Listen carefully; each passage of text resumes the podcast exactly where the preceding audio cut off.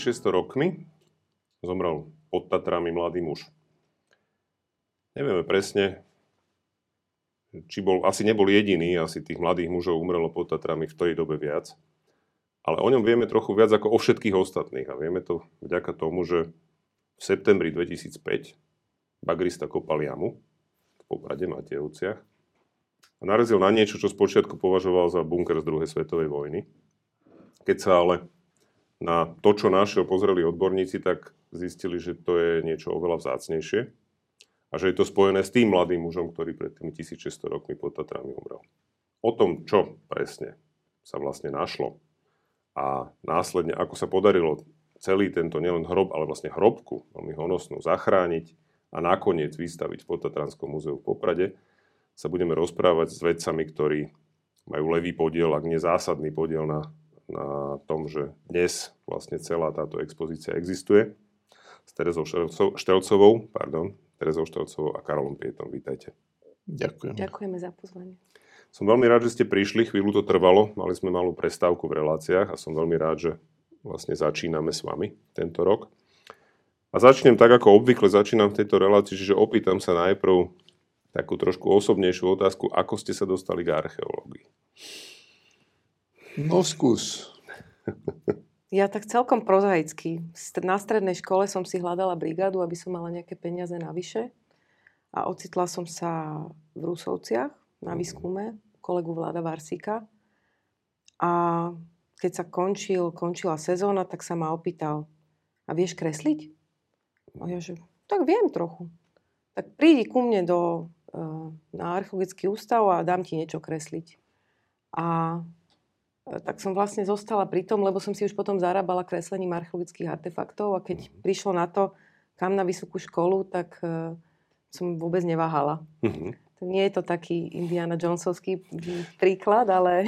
To vôbec nevadí, ale zaujalo ma tam to kreslenie. Čiže aj napriek dobe fotografie to kreslenie je stále tak dôležité? Tak áno, tou kresbou uh, sa dá vypichnúť m, konkrétny mm-hmm. detail a to, čo pre archeologa je podstatné mnohokrát to v fotke nevidno, aj keď dneska už sú samozrejme úplne iné metódy a oveľa novšie technológie, ktoré dokážu aj fotografiou veľmi dobre zachytiť to, čo poznáme.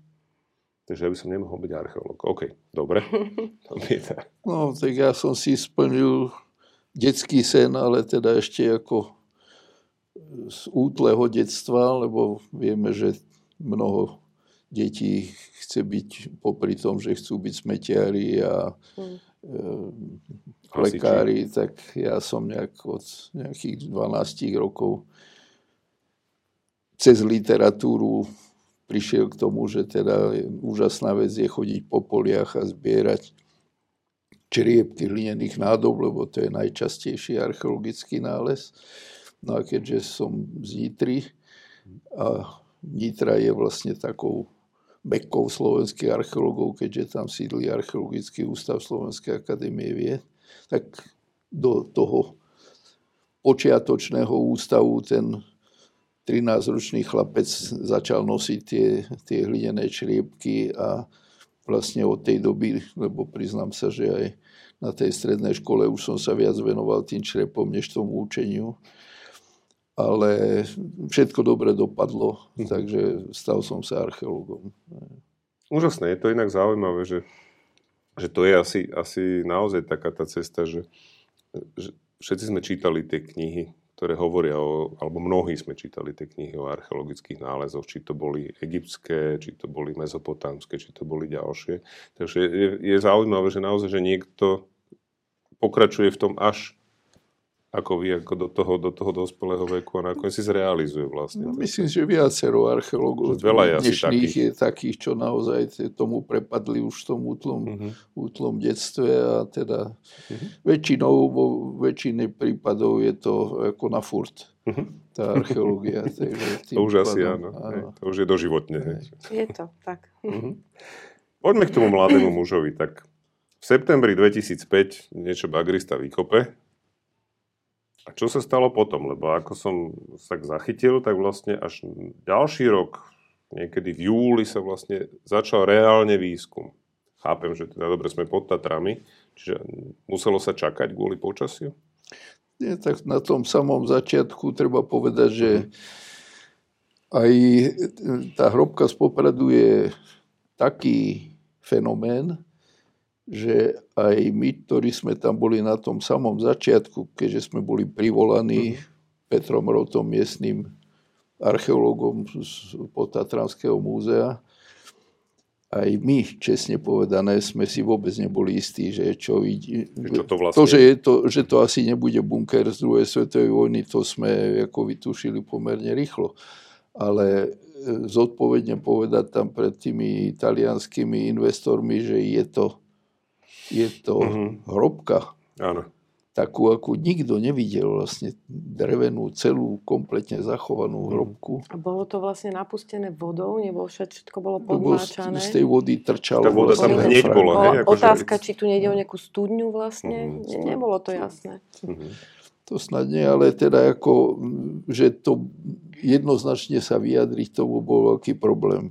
Yes. Tam, jak už sme opakovane pripomínali, tam zohrali vlastne to, to definitívne rozhodnutie samozrejme e, dalo radiokarbonové datovanie, ktoré sa vlastne objavilo, ak rýchlo dobre počítam, nejaké 3-4 mesiace po e, za, za, Čiže zobrali bol, sa vzorky nejaké. Vtedy sa, sa zobrali vzorky a v Nemecku, v Kíli na univerzite uh-huh. vlastne nám stanovili vek plášťa toho, toho, tejto drevenej stavby. Uh-huh. Vtedy už ako Bolo tá, jasné, že zjednodušene povedané už sme boli múdri. Uh-huh. Jasné. Bola predtým nejaká skúsenosť s podobným typom hrobov od, od, od hocikiaľ? Akože je toto nejaká typická, poviem to tak, že stavba v podstate? Alebo to je, je to atyp, ktorý v podstate aj preto bol možno, bolo možno problém ho rozoznať, že to, je, že to vyzerá inak ako, ako niečo, čo už poznáme? Tak ja si dovolím povedať, že v Európe je toto prvýkrát takto uh-huh. krásne zachované, uh-huh. zachovaný objekt. Čiže uh-huh. vlastne my poznáme kniežacie hroby. Uh-huh. Kniežacích hrobov je niekoľko desiatok. Hej, no, to si musíme povedať uh-huh. divákom a uh-huh. poslucháčom, že takýchto hrobiek, to znamená, že v priebehu e, doby rímskej v tzv Barbariku, jak sa nazýva tá mhm. časť Európy za, Alpo, za Alpami, mhm. kde nedosahovala pria, priamo moc rímskeho impéria. Čiže už za hranicami v podstate. Áno, bývali tu predovšetkým e, germánske kmene. Uh-huh. A veľká časť týchto germánskych kmeňov, práve tá, tie elity si zvykli pochovávať svojich príslušníkov tých ako najbohatších vrstiev, uh-huh. tých elít, naozaj s veľmi honosným, honosným spôsobom, a to sa týka aj výbavy toho hrobu, ale aj architektúry. A tá sila to, tohto nálezu je predovšetkým v tej architektúre. Mhm. Aj samozrejme vybavení, nábytku, o ktorom sme vlastne netušili, že mhm. také niečo sa môže zachovať. Čiže bohaté germánske náčelnícke hroby existujú. Hm. Zo Slovenska ich máme niekoľko doslova skvelých a super bohatých e, nálezov, ale architektúru, hrobovú architektúru nepoznáme. Hm. A myslím, že by sme ju ešte dlho nepozvali, nepoznali, keby nebolo došlo k tomuto významnému objavu. Dostávam sa v podstate k tej vode. Vy ste to už spomenuli, že teda to bolo v podstate celé podvodové, aj fotografie, ktoré, ktoré teda boli zverejnené, tak bolo vidieť, že to skutočne bola jama, ktorá bola plná vody. Je to naozaj tak, že vlastne tá voda pomohla tomu zachovať, zachovať to obrovský objem všetkého, čo v tom hrobe bolo vrátanie tej samotnej architektúry. Že, mne to pripomína trošku niečo, neviem, podobné ako povedzme suchý vzduch v Egypte pomohol zachovať múmie. Že pozaj Tutanchamonová hmm. múmia, ktorá jediná zostala v pôvodnom sarkofágu, je prakticky úplne zotletá. Že vlastne to sťahovanie tých mumí v údolí kráľov, kde tí kňazi to presúvali, aby to niekto neukradol, vlastne pomohlo zachrániť tie mumie, že oni normálne vyschli. Tu je to teda, môžeme povedať, že tá voda vlastne pomohla tomu, že to nejakým spôsobom prežilo? Bez prístupu vzduchu. Uh-huh. Ale ešte tomu pomohlo aj celkovo to prostredie bolo kyslé. Aha. V kyslom prostredí sa zachovávajú hlavne teda um, živočišné um, materiály. To tomto prípade sme mali veľmi veľa napríklad vlneného textilu, ale nie lanového, ktorý by sme tam tiež mohli čakať. Mhm. Kože, krásne, krásna kolekcia kožených výrobkov. Čiže látka Ale- bežná sa v tom kyslom prostredí kvázi rozloží? Ona sa rozloží podľa toho, v akom prostredí, ale tu ide hlavne o to, že to bolo bez prístupu vzduchu a teda bolo to aj vykopané v jame e, do ilovitého prost, e, podložia, alebo teda Nepriepustného. To je tam, a to vlastne tá, neodchádzala tá voda, držala Vznikol sa tam. bazén. Mhm. Taká časová konzerva Jasné. vlastne. Čo by sa stalo, keby to bolo len normálne zakopané? To sa rozloží sa to drevo úplne? Mhm. To sú tie... To sú tie ostatné ostatné To sú hroby. tie hroby. ostatné hroby, kde je všetko Hej. okolo, ale tá stavba nie. hej? Našla by Mhm. sa možno inak sfarbená hlina. V Mhm. profiloch by sme videli nejaké možno rozdiely, ale. Zjednodušenie, to si vie každý predstaviť, že hrob, že ako sa pochováva aj dnes, že vlastne ten, tá jama tá sa dá archeologicky rozpoznať. Ale vlastne ako vyzerá tá trúhla a všetko ostatné, čo s tým s- pochovávaním súvisí, to samozrejme uniká. V našom prípade je to presne naopak, že vlastne sa celá tá No a ešte treba k tejto téme dodať, ako, čo pokladáme za takú iróniu, iróniu osudu, že vlastne je vysoko pravdepodobné, že lebo voda bola vlastne to médium, ktoré zachovala to drevo, lebo bola nepr- Hej, bolo to... naplnená vodou. ale ako sa tam dostala? A dostala sa tam, jak Tereska správne už šlípi, čo poviem To ma práve zaujíma. hej. že vlastne tá hrobka bola vykradnutá. To je Mhm. tragédia, ale tých vykradnutých hrobiek bolo viac. Samozrejme na Ducati sa trasie, ako nehovoríme, hovorí že- klasik. v roku 98, ale teda niekedy krátko potom, čo bola vlastne zriadená. Hej, keď to Nevieme, nevieme presne, ale nejaké roky Nejaké obdobie. po skončení Mhm. obradu a po uzavretí hrobky došlo k vylúpeniu a vlastne znovu otvoreniu toho hrobu tým, že e, tí lúpiči, vykradači, vyhlbili štôlňu, do ktoré, ktorou sa dostali do hrobu a vlastne tou štôlňou zrejme po ich odchode natiekla voda tá povrchová voda naplnila tú hrobku, ktorá bola vlastne osadená v tom nepriepustnom podloží a tým pádom vznikol ten bazén vlastne v úvodzovkách.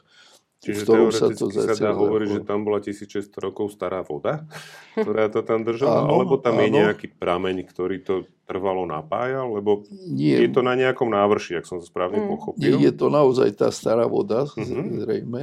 Okay. A ten, tá irónia je v tej vete, že vlastne tí vykradači zachránili tú hrobku. My Hej, im to je- za to celkom vďační. To určite áno, lebo to, tým pádom toho zostalo oveľa viacej. Dobre, poďme trošku k tomu historickému kontextu. Vy ste to už na, nakusli tým, že teda áno, bavíme sa o nejakej rímskej ríši, taký záver v podstate, alebo nejaké to To je samý záver. posledný, posledný vlastne koniec vôbec fungovania západorímskej ríše. Čo sa dialo tu na našom území v tom čase? Kto tu vlastne, fun- ako tu žil, prechádzali tadiaľ to len nejaké kmene, alebo žil tu niekto trvalo, špecificky možno aj v tej oblasti pod tými Tatrami, lebo to je taká trošku neúplne najhostinnejšia vlastne časť Slovenska. Ako to, ako, čo o tom vieme, samozrejme, to je otázka, že tým, koľko o tom vieme. Myslím si, že ten historický rámec je pomerne dlho už Mhm. dosť dobre známy a vlastne tá archeológia, ktorá sa tu môže opierať aj o určité historické správy z tejto doby, ale predovšetkým archeológia vlastne poskytuje ten, ten základný, tú, ako sa z obľubou hovorí, mozaiku, ktorú skladáme z tých kamienkov. Mhm. Takže naozaj e, tie západné Karpaty, kam patrí aj Slovensko, obývali v tej dobe, existovali na Slovensku vlastne také tri oblasti. E, Zhruba západné Slovensko, tie nížiny, e, už v tej dobe takmer 4 storočia obývali podunajskí Germáni, vysoko pravdepodobne to boli kvádi, bojovný kmeň, ktorý dlhé, dlhé obdobia zápasil, bojoval s rímskou ríšou na Dunajskej hranici. E, Na východnom Slovensku bola taká zmes kmeňov, kde teda sa podie, na ktorom sa podielali aj vandali, ktorí samozrejme tie archeológia si iba pomáha týmito kmeňovými názvami, ktoré máme z, väčšinou z tých písomných prameňov. Ano. A takou špecifickou oblasťou, ktorú my v našej odbornej terminológii voláme severokarpatská skupina, to je také mhm. neohrabané, ale existuje. Ale napovedá to, že kde Áno, asi by mohli teda, žiť. A to bol nejaký ľud, zrejme tiež patriaci k tej, tomu, tomu e, kmeňovému zväzu Vandalov, ktorí sídlili medzi Vyslou a Odrou a ktorí sa po určitú dobu presunuli ponad ten karpatský hreben na juh a obsadili zjednodušene povedané Severné Slovensko. Treba povedať, že sa ako sedíme alebo stojíme priamo na počiatku toho významného obdobia tzv. vzťahovania národov, uh-huh. kedy dochádza vlastne k tej obrovskej rošáde. Veľkým pohybom. A kedy sa vlastne formuje už taká tá bližšie k tej, tej realite dnešného etnického rozloženia Európy. Mm-hmm. Takže vlastne Slovania ešte neprichádzajú, ale odchádzajú poslední Germáni. Mm-hmm. Jasné. Čiže v zásade sú na odchode tí ľudia, ktorí tu zrejme pochovali tohto ano. mladého muža. Mhm. Dobre, nehovoríme, že presne konkrétne tí, ale teda táto kultúra je v nejakom, nejakom historickom rámci. Dobre, ešte možno k tomu, klíma bola rovnaká ako teraz, približne? Vieme, dá sa to nejak určiť a neviem z nejakých rastlín, semien alebo niečo podobného. Robil sa nejaký takýto výskum? Viem, vieme si povedať, ako to vyzeralo vtedy? Keď hovoríme o tom, že tá podtatranská klíma je pomerne drsná, či, im to, či, akože, či tí ľudia teda len prechádzali, alebo tam aj nejako dobu dosť významne ako napomáha rekonštrukcii mhm. vlastne tej, toho, tej, toho klimatického vývoja. Mm-hmm aj vlastne tej ekológie alebo toho životného prostredia alebo prírodného prostredia tej, tej doby. Ale samozrejme to bolo obdobie, ktoré, ktoré bolo dosť odlišné od toho súčasného, ale zdá sa, že vlastne títo príšel, noví príšelci, na čele ktorých vlastne bol možno aj rod tohoto nášho mladého, mm-hmm. mladého hrdinu. To, oni prichádzali do oblasti, ktorá bola veľmi slabo Obývaná. zaludnená, mm-hmm.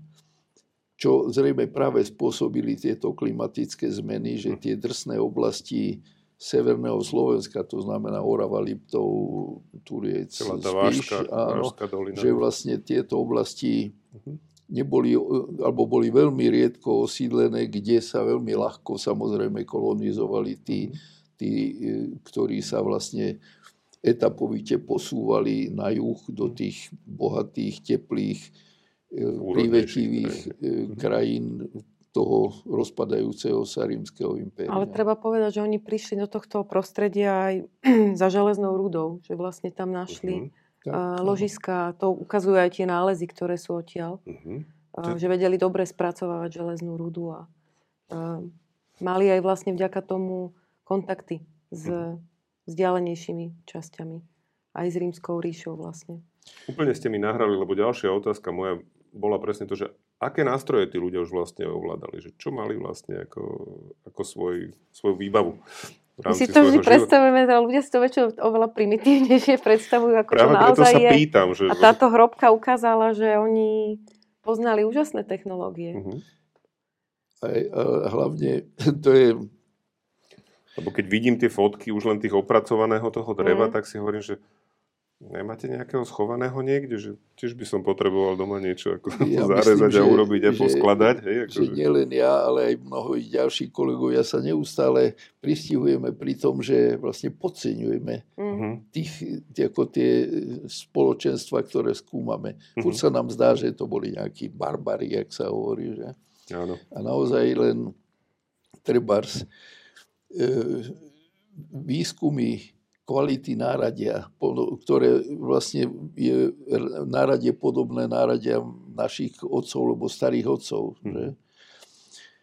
Čiže veľký že rozdiel kvalita, tam už ani nebol v Nielen, nielen tých e, toho náradia a nástrojov, ktoré mali, ale ešte aj, aj ich výrobkov, ktoré ako, sú nevydanej kvality. Hmm. Nevydanej kvality a hlavne tam sa znovu ten, ten badateľ dostáva do toho takého divného rozpoloženia, že, že sa pristihuje pri tom, že vlastne, bože môj, však tí ľudia boli veľmi schopní. Uh-huh. A táto hrobka je práve obrovské memento na to, aby sme si my neustále nejak podvedome ne, ne, nepripomínali, že veď čo, akí barbary tam niekde na severnom Slovensku. Už len keď sme sa dostali počas terénneho výskumu úplne na dno, pamätáš sa, tak bola tam už len tá podlaha tej vláška tej vonkajšej komory, tak Karol tam položil, alebo niekto tam položil vodováhu a tá uh-huh. gulička bola úplne presne v strede.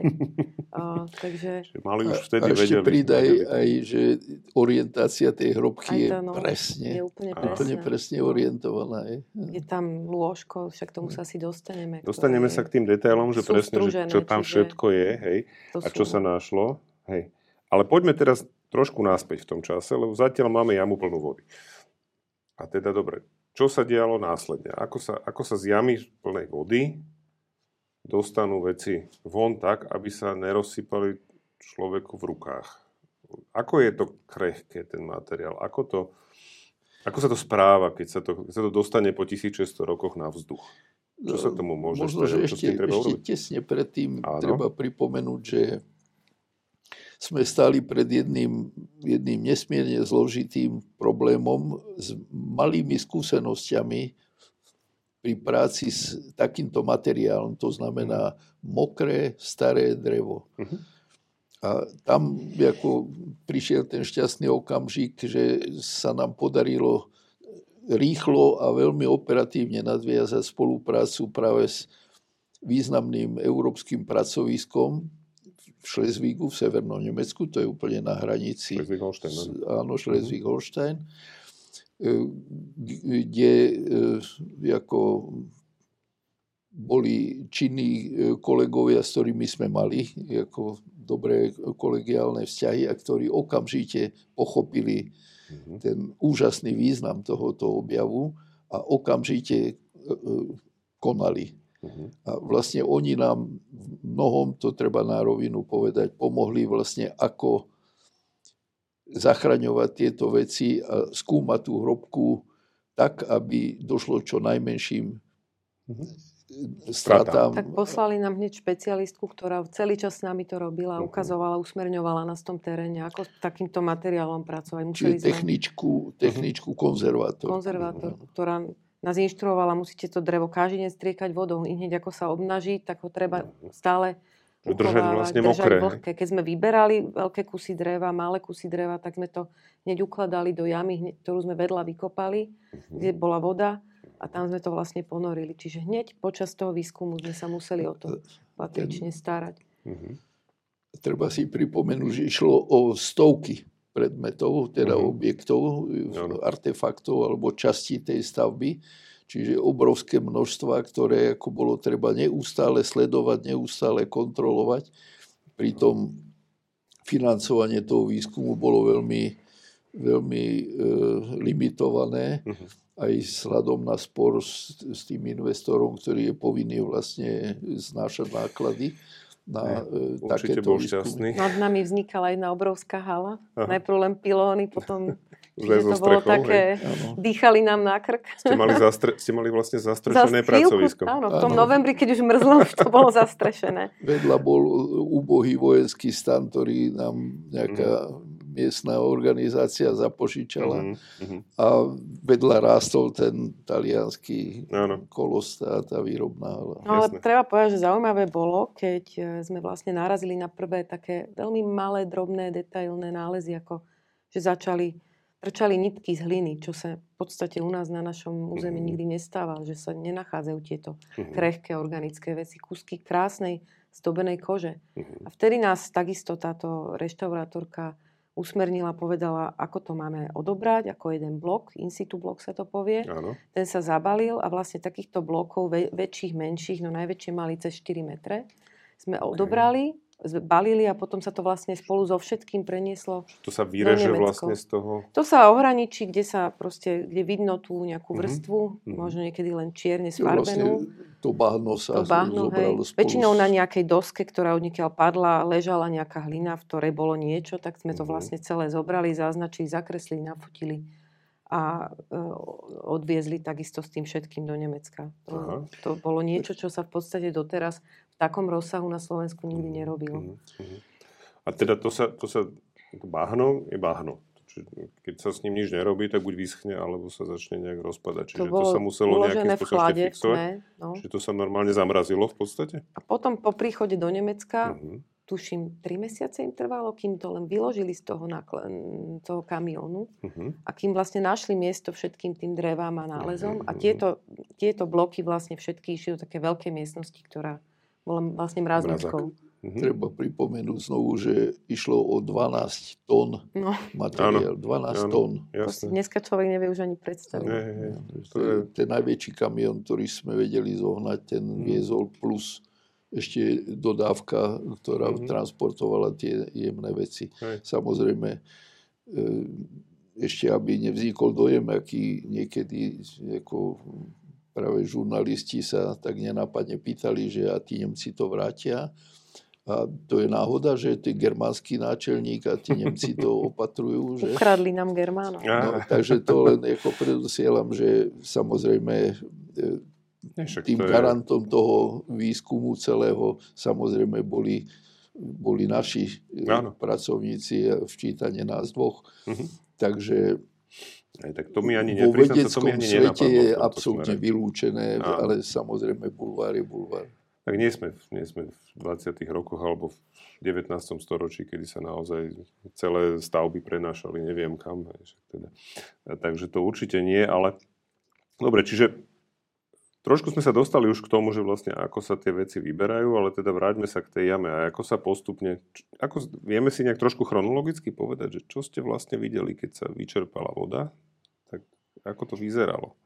Vyčerpala sa voda naraz, alebo začala sa čer- čerpať čiastočne, aby ste zistili, čo sa tam deje? V Alebo rovnováhe, že bolo treba ju Mhm. aj čerpať, aj mať. Mhm. Že, jak Tereska správne povedala, ako každý deň jednou z hlavných úloh bolo neustále Kropiť. Kropiť Áno. ako tú stavbu a tú, tú vodu v tej hrobke udržiavať tak, aby tam aj bola, aj nebola, aj nezavadzala. Áno. Okay. Takže vlastne Mhm. stále to bolo treba udržiavať v takejto rovnováhe. Mhm. Tak ono v tom 2005 e, vlastne sa zazimovala tá jama a keď Mhm. sme to v- júli otvorili, tak tam bola jama povrch naplnená vodou. Čiže prvý krok bol, že prišli hasiči a odsali nejakú vodu, kým sa neobjavila nejaká konštrukcia. Mhm. A potom sa tam vlastne postavilo lešenie Mhm. z lešenárskych trúbok a na nich sme vlastne my vyseli na závesných že treba predstaviť, že to bola strecha. Áno, v podstate taká strecha takto z rúrok, na ktorých sme my vlastne vyseli, aby sme pod nami nenarušili nejaké kontexty, nejaké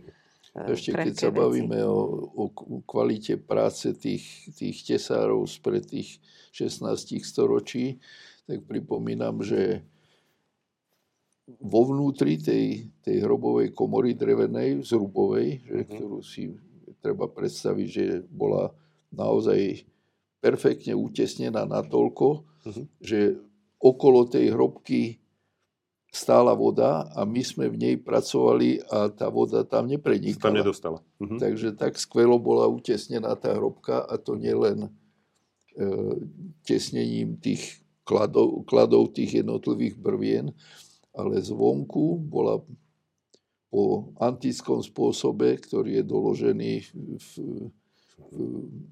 knihách o rímskej architektúry, e, architektúre od známeho architekta Vitruvia, kde popisuje, ako sa e, izolujú drevené e, Stavby. stavby voči terénu, tak toto bolo presne týmto spôsobom robené, že e, nepriepustný, ťažký, hutný íl, Mhm.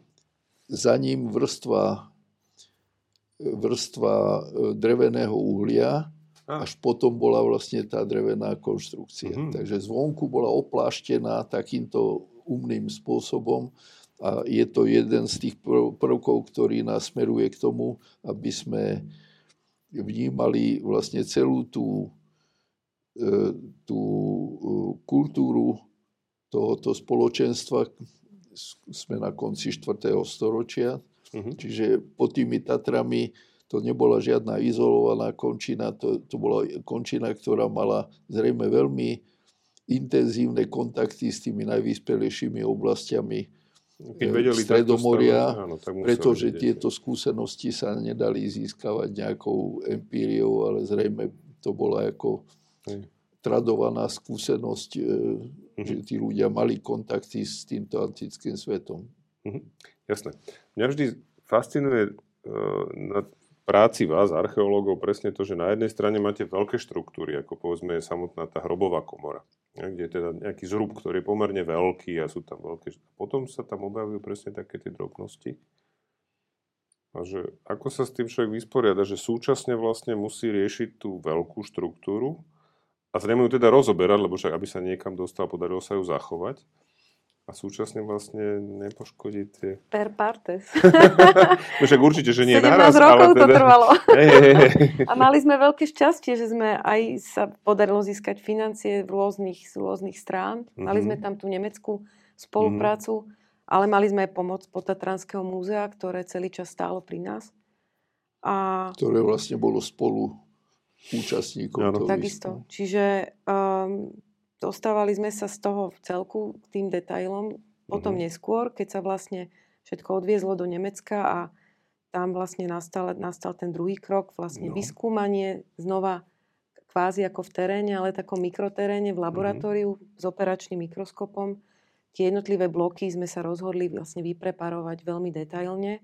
Mm-hmm. A nelutujeme to, lebo to prinieslo úplne iné výsledky ako bežný terénny výskum, kde by sme chladnom, tmavom počasí v novembrovom, keď už začalo snežiť a mrznúť, ani náhodou neuvideli zvyšky zlatých nití, ktoré boli roztrúsené vlastne v celej tej vnútornej komore, čiže evidentne z nejakého kusu textilu. Čiže možno pre to všeobecné pochopenie treba povedať, že našťastie tá naša pracovná skupina ako výborne spolupracovala a základom všetkej výskumnej práce je dokumentácia. Uh-huh. A na naše veľké šťastie tá dokumentácia, aj keď samozrejme nejaké drobné, drobné veci práve vzhľadom na tie nelútosné klimatické a pôdne podmienky, ako tam tie limity tam boli samozrejme Jasne. v tom bahne. Neustále v tých žltých gumákoch a v, v ďalších týchto. Ale vlastne všetko bolo presne výškovo pozične fixované, takže vlastne sa celý ten výskum mohol presunúť do tej digitálnej polohy, mm. kde sa proste mohlo vlastne dodatočne virtuálne veci už vo virtuálnom. čo kde ležalo, čo s čím súviselo. Uh-huh. Volá sa to geografický informačný systém, kde sa vlastne uh-huh. georeferencujú jednotlivé predmety v rámci uh-huh. toho priestoru a to znamená, že ja viem povedať, ktorá nitka leža, ležala pod ktorým drevom, alebo mm. kde, čo, ako s čím súvisí. a tak sa potom presne, neskôr dá aj, aj interpretovať. Na základe toho sme poskladali lôžko mŕtvého, alebo sme zistili, ktorá, ktorý kus kože patrí k čomu a čo by to celkovo mohlo. Ale aj pozície napríklad, no. ešte však možno bude o tom reč o vykradnutí tej hrobky, ktorá je, je skvelou detektívkou uh-huh.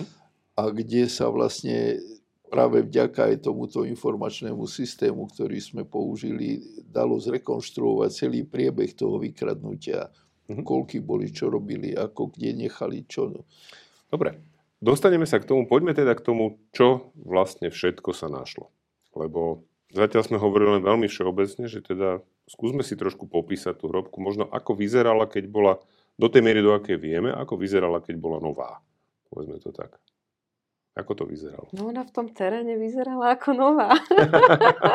a, v podstate a teraz už asi tiež zachovala... vyzerá zase ako nová. Takmer celá. Možno vráťme k tej výstave, uh-huh. kde sme vlastne e, ako dvaja autori scenára sme vlastne vymysleli e, systém alebo motív, ktorý práve staval na tomto, že ako vyzerala tá hrobka pred vykradnutím, Mhm. vlastne v dobe pochovania toho mladého kniežaťa.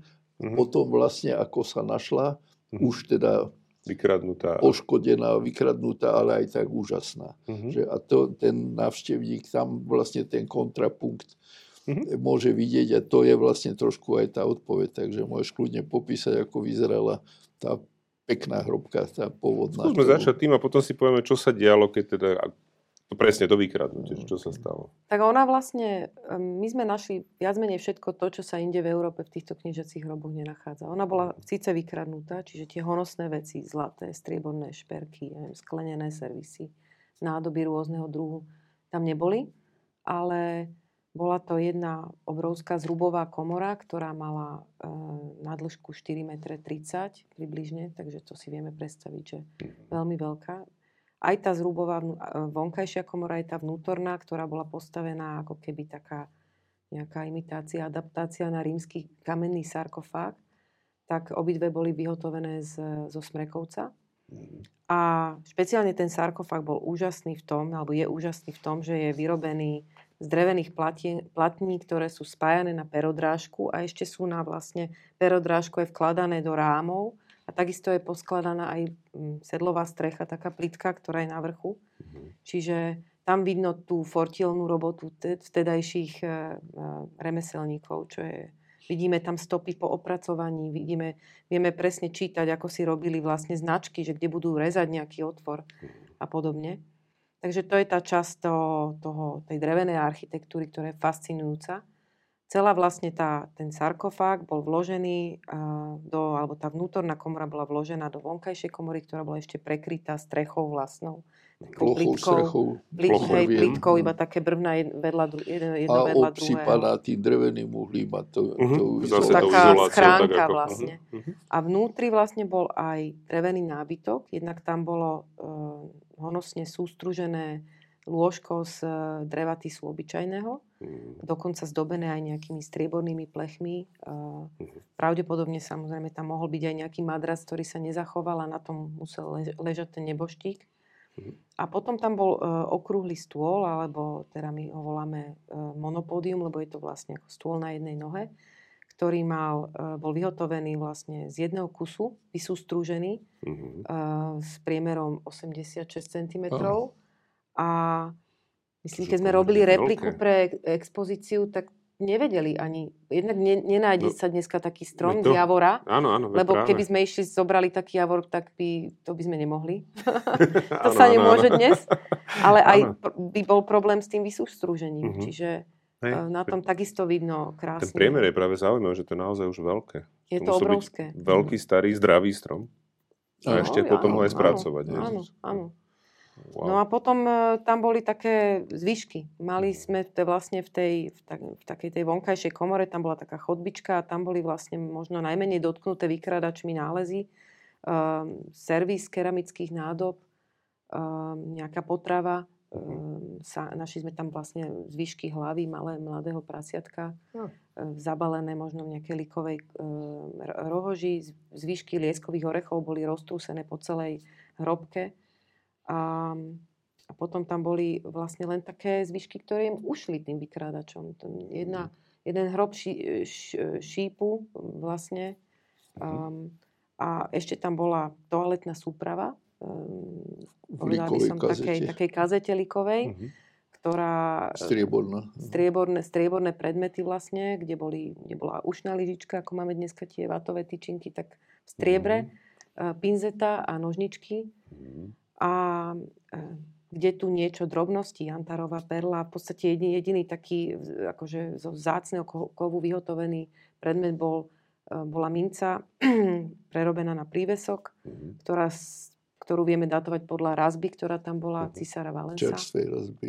Čiže to bolo možno aj, to bolo vidno, ako, ako hovoril Karol, že sme sledovali aj v tom digitálnom priestore potom tie stopy po tých vykrádačoch, tak sme vystopovali, že niektoré tie predmety evidentne stratili počas toho, ako, ako rabovali, ako Aha. odchádzali z Im toho. to padalo z rúk im to z padlo niečoho. niekde, za, za, za sto, zapadlo to v nejakej štrbine a tam sme Mhm. to my našli. Mhm. Takže nie až toľko predmetov, ale pre nás veľmi vzácných práve preto, že sa nenachádza, nenachádzajú bežne a to vlastne je možno tá kategória tých toho dreva, ale potom aj koža a textil. No práve to sú tie úplne... zácne veci, ktoré si ty špecialistka, tak povedz k tomu Adam niečo. No a tam, áno, tak e, najvzácnejšie, alebo teda možno také najvýraznejšie z toho textilu je práve e, fragmenty e, vlnenej tapisérie, ktorá bola veľmi vyhotovaná z veľmi jemných nití a bola farbená. A vlastne to je prvý doklad farbenia textilu z nášho územia, lebo keďže sa textil nezachováva, alebo len v nepatrných zvyškoch, tak e, pre nás to bolo veľmi dôležité to skúmať a teda poskytli nám um, rôzne laboratória možnosti, kde by sme vyskúmali aj tie farby, aj, aj ten typ nite, mhm. aj materiál. Takže sa z toho celkom veľa dá čítať. Napríklad sme tam um, identifikovali zvyšky červeného farbiva na niektorých tých nitiach, e, ktoré sa volá kermeš a kermeš sa vlastne získava z sušených um, tiel samičiek čerca dubového, ktorý parazituje len na konkrétnych duboch uh-huh. iba v Stredomorí. To je Predpokladáme, ano. že sa tá vlastne celá Čiže to muselo byť dovezené. doviezla sem. Áno. Tkanina alebo farbivo? Nedá sa povedať. Asi, to že? sa nedá povedať, ale vzhľadom uh-huh. na to, aký mala aj motív a ako, uh-huh. ako vyzerala, tak by som sa skôr priklonila k tomu, že to pochádza niekde z, toho, z tej antické oblasti. Čiže skôr to bola vec, ktorú niekto si kúpil a doviezol. No, ako, zrejme ako aj, aj tie zlaté vlákna, tie asi A tiež, takisto aj tie zlaté vlákna, ktoré už bohužiaľ nemajú, nie sú nejaké kompaktnej tkanine, ale Nevieme, dajú sa... čom boli, ale takisto, niečom boli. Ja. Mhm. Takisto sa dajú identifikovať. Mhm. Jasné. Veľmi, veľmi zaujímavé. Poďme teraz k tomu samotnému mladému mužovi. Z neho sa našlo veľmi málo, ak som to správne pochopil. Čo sa vlastne z neho našlo? Tretina skeletu. Čiže, to nie je tak málo. E, žiaľ, chýbajú mnohé dôležité, dôležité mhm. súčasti kostry, ale našťastie niektoré z nich, ako napríklad stehenná kost, ktorá vlastne je určujúca pre poznanie výšky. Uh-huh. A kus panvy tiež, čiže to máme kus zase... panvy, ktorý, mhm. ktorý je k tomu patril. pohľavia. A chýbal, chýbala lepka, z ktorej našťastie zrejme pri nejakom transporte eh, tých, v rámci tých vykrádačských aktivít vypadli tri zuby, uh-huh. ktoré sú pre nás ako priamo klenotnicou poznania a ktoré vlastne nám umožnili, teda umožnili odborníkom, uh-huh. špecialistom na izotopové analýzy mm-hmm. riešiť veľa vecí, ktoré vlastne nám napomáhajú rekonštrukcii celého vlastne pôvodu aj života tohoto, tohoto mladého muža, mm-hmm. ktorý sa dožil približne 20 rokov. A my hovoríme, prepačte, my no, vždy no, hovoríme mladý muž, ale ono to vlastne asi nebol až taký mladý. V tom čase? Lebo oni nezomierali neskôr, hej. No, oni okolo ale 40 znie to dobre. Znie to dobre, no, ale tak vlastne v takom zrelom veku, nie? No, tak, no už minimálne určite dospelý. Určite, bol dospelý, určite hej, bol dospelý, hej, hej. hej. Uh-huh, Vieme jasne. dokonca, že mal nejaké zrasty na, na chrbtici, Aha. takzvané šmorlové úzly. Uh-huh. Vieme, že trpel e, vlastne, že trpel nadmer, e, ako sa to povie, gigantizmom, že veľmi rýchlo vyrastol. Uh-huh antropológovia no, určili... meral 177 no, cm, čo na, na ten, tú, dobu, tú dobu bol vysoký človek. A dokonca trpal hepatitidou typu B. hmm. Nie je vylúčené, že na bolesti a na túto chorobu aj zomrel, lebo mm-hmm. sa vlastne s tým spojené aj mal aj nejaké rakovinové lézie a tak mm-hmm. vieme, vieme, hej, vieme mm-hmm. to predpokladať, ale Nevieme to spre, úplne z istotou Jasne. povedať, mm-hmm. bohužiaľ. Mm-hmm. Ale identifikácia práve tohto vírusového ochorenia je tak významný počin vedecký, mm-hmm. zaslúži sa o to dánsky mm-hmm. kolegovia, vedci, špecialisti, že vlastne to bolo publikované v jednom z najprestížnejších vedeckých mm-hmm. časopisov Nature, mm-hmm. kde sa to priradilo k významným objavom 1600 rokov po 1600 rokov zistí, že niekto mal hepatitidu, to nie je úplne také... Identifikácie vírusového ochorenia. Áno, áno, áno, práve, práve. Takže, čiže vírus tam asi už neprežil, teda tie stopy po, po ňom áno. sa, dali identifikovať do tej miery presne, že bolo možné povedať, že áno, tento človek to mal a zrejme možno aj na to asi umrel teda. Poďme k tým vykradačom. Čo teda vlastne napáchali? A jasné, že zrejme išli po zlete. Mňa len, ja sa najprv na, opýtam ešte jedno. Prečo vykradači hrobov krádnu mŕtvoly? Je to kvôli tomu, v čom sú oblečené? Čom, čom, čím sú ozdobené? Tie, tie hroby samozrejme boli ako vzhľadom na módnosť toho spôsobu, toho, tej prestíže, uh-huh. čím sa vlastne tieto elity sami voči sebe a sami voči svojmu okoliu ako mm, prezentovali. A samozrejme tie poklady, ktoré odchádzali do toho iného sveta, sveta mŕtvych mhm. spolu počas pohrebu alebo v rámci e, toho pochovania e, zobrelého, boli samozrejme verejne vystavené. To mm-hmm. bola súčasť toho rituálu mm-hmm. a samozrejme, že to zbudzovalo aj pozornosť a, a dobrú pamäť, že čo tam čo všetko, všetko tam čo mal. Tam všetko, niekto mal zoznam, že čo všetko. Lebo tomu rozumiem, že niekto ide po tom, že áno, vidím, že teda pochovávajú veľmoža. Má výbavu takú, takú, takú, ešte to niekde aj vystavia a teda rozhodne sa niekto, že dobre, tú hrobku vykradnem, lebo idem po týchto veciach, ktoré sú tam s ním. Ale špecificky, že samotného toho človeka, že nájde sa tretina kostry, to znamená, že on už musel byť v nejakom štádiu a očividne asi rozkladu. Znamená, že čo vlastne oberali z neho veci a tým pádom to nejak... Tak, vieme, vieme jeden z tých prvkov tej rekonštrukcie práve pomocou tej dokumentácie mm-hmm. bola aj, e, aj ten priebeh, čo Tereska mm-hmm. spomenula, že jak to vynášali von.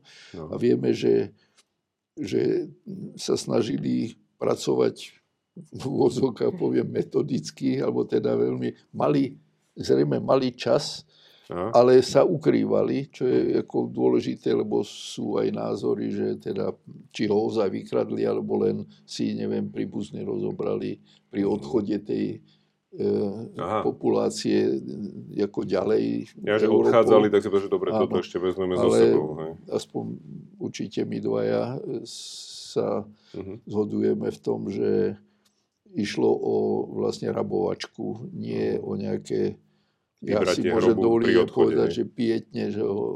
Sa...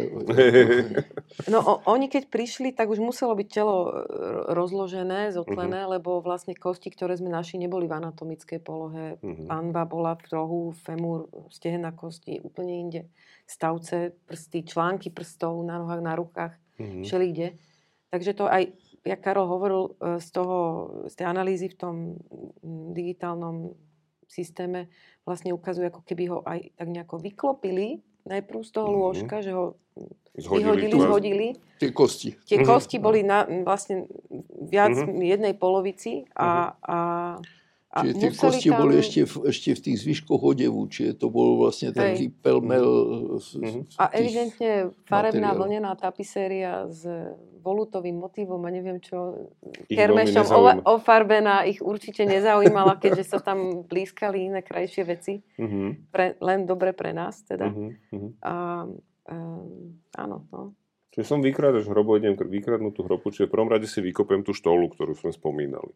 Čiže oni vykopali nejakú vodorovnú chodbu, alebo nejak z hora nejakú chodbu? Oni sa presne hrobu? trafili do vstupu do povodného, povodnej predsiene, uh-huh. ktorou sa vlastne vstupovalo, alebo vlastne cúvalo uh-huh. po dokončení uzavretí hrobky, uh-huh. keď sa odchádzalo vlastne odtiaľ. Čiže hrobka Čiže... bola z hora už zasypaná a odchádzalo sa spredu áno, kvázi z nej, áno.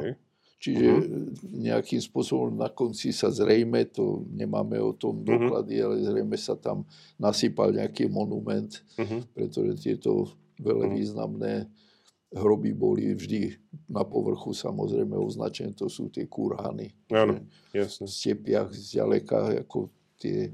Ich vidieť no, ako mohylu. Mm. Takže vieme aj, že tej predsieni si založili oheň, lebo oni vstupovali do úplne tmavého priestoru. Mm-hmm. Že by sa tam vlastne len úzúčkou, úzúčkou dierou obchali a teraz vlastne museli sekerami preraziť mm-hmm. tie brvná, ktoré tvorili mm-hmm. kryt alebo strechu mm-hmm. tej vonkajšej komory. Zistili, že pod nimi je hĺbka čierna tmavá, že no. tam svietili si len nejakými tými uh-huh. zapálenými trieskami.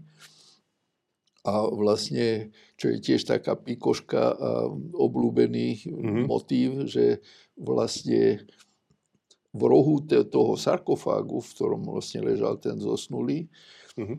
ešte bola opretá dlhá, koľko, ja neviem, štvormetrová tá halus. Mm-hmm. Alebo taká halúza. Tak, taký mladý stromček, ešte na ňom pekne záseky a skúšali hĺbku. tú hĺbku, že kam to až vedie.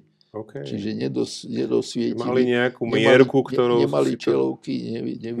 A tie, to, že si svietili, máme doklady, máme zvyšky drevených lúčov, čiže mm-hmm. drevené drievka, na ktoré sú na jednom konci obhorené. Čiže mm-hmm. to je... To sú zborovej, z, mm-hmm. Zborovice. Zborovice a tým, mm-hmm. to sú lúče, sa to volá áno, v starej literatúre. Jasné. Čiže takto sa prekopali donútra, vlezli dnu a začali vynášať. Je, asi. A teraz najprv si vyvalili jednu stenu, aby mali priestor, pretože zistili, mm-hmm. že ten striebrom opláštené lôžko zrejme museli rozbiť, lebo bolo. Hmotné, veľké. A sú aj na ňom stopy po, z tej sekere. Oni, a oni to vlastne roztlkali a, a, a rozsekali. A pri tom ohnisku čúpel nejaký týpek a zrejme kliešťami. Či oberal striebro z toho? Oberal z toho, mm. malicherne ako otrhával tie strieborné Zostali tam už len také klinčeky a nejaké drobné pliešky. Mm-hmm. Čo sa nepodarilo vytiahnuť hej, z toho aj, dreva kvázi. A čo je veľmi zaujímavé, aj tak by som povedal sociálne, že že vlastne všet, všetko, všetko náradie, ktoré použili pri, mm-hmm. pri tom vlámaní sa do hrobky, mm-hmm. to znamená jedna motika, jedna sekera a tri lopaty drevené, mm-hmm. tie tam nechali. A pritom tá sekera to je určite jeden krásny artefakt, obrovská, ťažká mm-hmm. sekera. Takže, Železná? Železná hlava a drevené porisko, mm-hmm, ktoré jasne. sa zachovalo úplne Dubové porisko, pekne klínikom spevnené mm-hmm, železným. Mm-hmm. Že, a že mali dosť koristi na to, aby sa zaťažovali nejakými pracovnými Čo vedeli, že kúpia si novú, že to nebude áno, že to už, s tou korisťou. Uh-huh. Už boli sanovaní. No úžasné.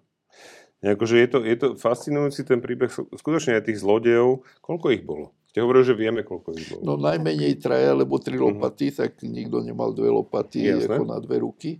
Uh-huh. Takže najmenej traja Logicky. boli a samozrejme aj vzhľadom na tú štruktúru si museli podávať tie veci, takže uh-huh. to nemohol nikto vyliesť. Že sám no, musíme si predstaviť, to bolo vlastne minimálne 2 metre do tej vnútornej komory, teda uh-huh. do tej vonkajšej komory a potom ešte museli vojsť do tej vnútornej, čiže tam naozaj to nebolo jednoduché. Tam uh-huh. donútra vojsť a potom zase výjsť. A celé teda potme, je to, je to čo? A, a stále potme. A uh-huh. ešte tam aj mo- mohlo byť nejaké blatko, lebo vlastne, um, alebo už nejaká aspoň čiastočne nat- natečená uh-huh. voda, lebo to vidno aj vlastne máme tie stopy, ak tam kadečo aj zatieklo ešte medzi dlážku vnútornej komory a vonkajšej.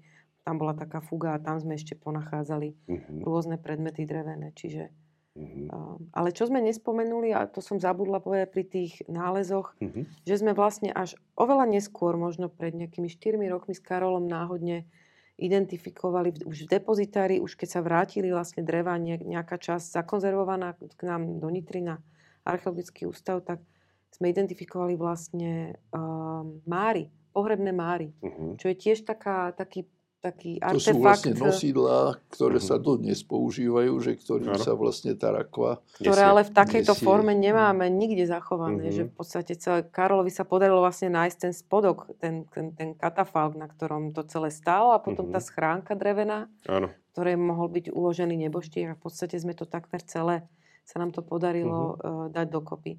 Uh-huh. A to tiež môžete vidieť Ešte z tých v expozícii. pikantérií je zaujímavé, že aj že povedzme tieto máry boli vyrobené, lebo určite boli samozrejme prekryté nejakými textíliami, to neboli nejaké holé ano. dosky. Jasne. A je zaujímavé, že toto zariadenie, tieto nosidlá, by som povedal, tie máry, že boli vyrobené aj z, e, zo starých materiálov.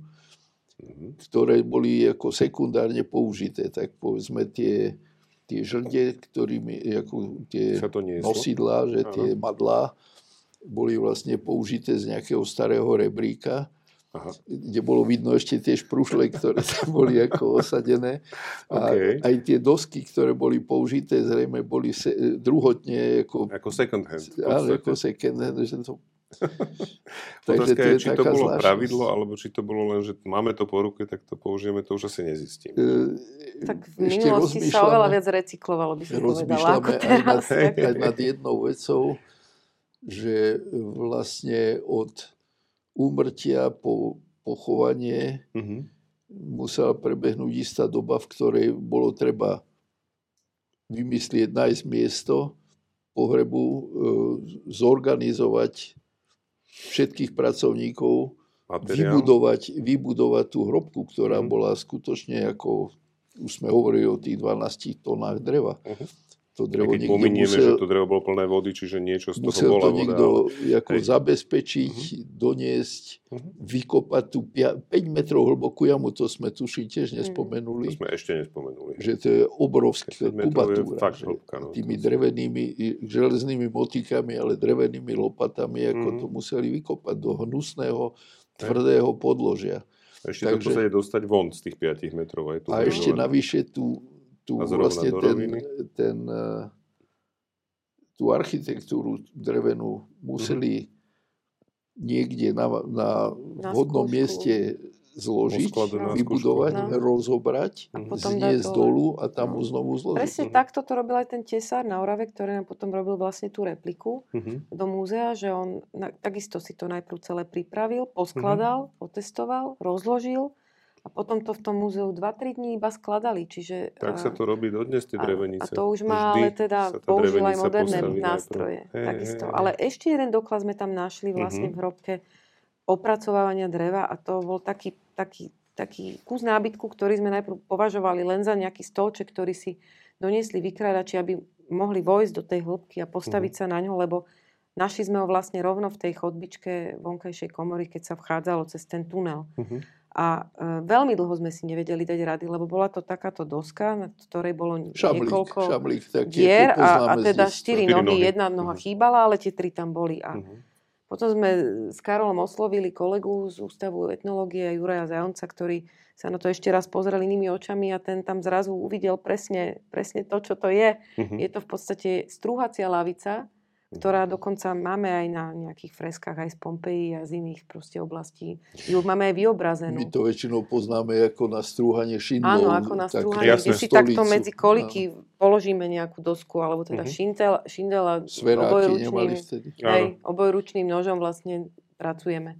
Mhm. A, a toto vyzerá, že to bola presne takáto lavička, ktorá, alebo stolček, ktorý, pomocou Čiže ktorého vlastne oni Podozrenie z priamo robili. padá na tesára.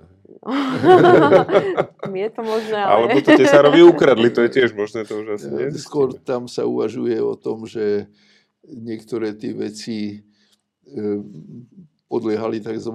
tabu. To Mhm. znamená, že symbolicky, že tá výroba alebo to vyrobenie tej hrobky, ako ten predmet bol akože už spájaný s tým A že už sa svetom potom mŕtvych používať. a vlastne už nemohol byť viackrát použitý a bol možno, že ako symbolicky za iné veci Mhm. e, použité pri výrobe, či zlé slovo výrobe, pri Stavby. vybudovaní tej stavby, Mhm. že bol tam symbolicky ako deponovaný. Mhm. Jasné. Poďme trošku, nechcem veľmi dohlbky ísť, čo sa týka tej konzervácie, ale predsa len je to zaujímavá otázka, lebo teda máte mokré drevo, ktoré doveziete do Nemecka a teraz chcete ho ale po nejakej dobe vystaviť a nebude to asi v bazéne s vodou, že to by asi nešlo. Tak čo sa s ním musí stať? Jedna vec je teda drobné vecičky, koža, nejaká vlna a- iná vec sú potom teda štvormetrové No aj tí nemeckí kolegovia tiež e, mali ťažké chvíle, lebo Mhm. zrazu sa ako keby v tých laboratóriách zastavili všetky práce, lebo prišiel poprat.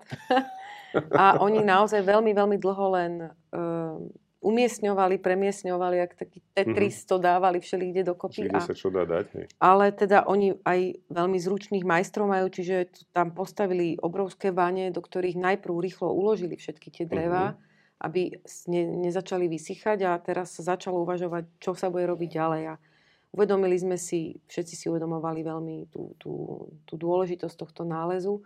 Takže jedna veľká časť toho výskumu bolo 3D skenovanie. Predtým, ako všetko vôbec išlo do konzervácie, sa vlastne celý ten, tá vnútorná komora, ten sarkofág, aj všetok nábytok, všetky drevené časti sa vlastne 3D naskenovali. Uh-huh. A potom e, bežne sa takéto mokré drevo vlastne konzervuje polyetylen glykolom, čo je mhm. vlastne prášok rozpustný vo vode.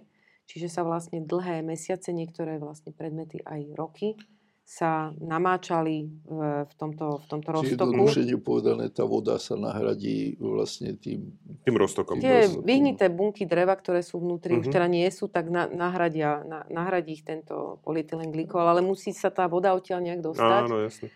A to bol trošku kameň úrazu, lebo pri tých menších veciach do tých troch metrov sa to dalo urobiť vo veľkých vákuových liofilizátoroch, ako dneska sa napríklad eh, mrazí eh, ovocie, uh-huh. že sa jednoducho mrazením dostala von tá voda uh-huh. odtiaľ a vyšlo Kombináciou odtiaľ... nízkej teploty a vákua. Áno, presne. Áno. presne. Čím nižší tlak, tým áno. nižšie áno. vlastne vrie voda. Že? Keď sme Hej. hovorili o tom vesmíre, tak to mali z nejakého vesmírneho programu zo 70 rokov, tieto vákuové pumpy tam, takže... Môže byť, že bolo... boli vákuové komory, pri ktorých sa testovali satelity, no. akože odolnosť voči vákuu. To, to, to, to, to, je niečo ako šrot Hej. po, tie satelity boli ešte v tých 60 70 rokov také Presne. maličké, sa mestili uh-huh. do tých vakuových pump. Len potom prišiel problém, že máme tu štvormetrové brvná z vonkajšej komory a teraz metrom merali a teraz Hej. prišli inžinieri, tak budeme to rezať. Ale nemôžeme to rezať, lebo uh-huh. keď to tam dáme a, a zakonzervujeme, tak to zaručenie zmení, zmení tvár, tvár uh-huh. a potom to budeme lepiť. 80 alebo koľko, 60 brvien budeme lepiť. Uh-huh. A potom prišli so skvelým nápadom, bol to viac menej taký experiment, ktorý uh-huh. myslím si, že dopadol relatívne dobre.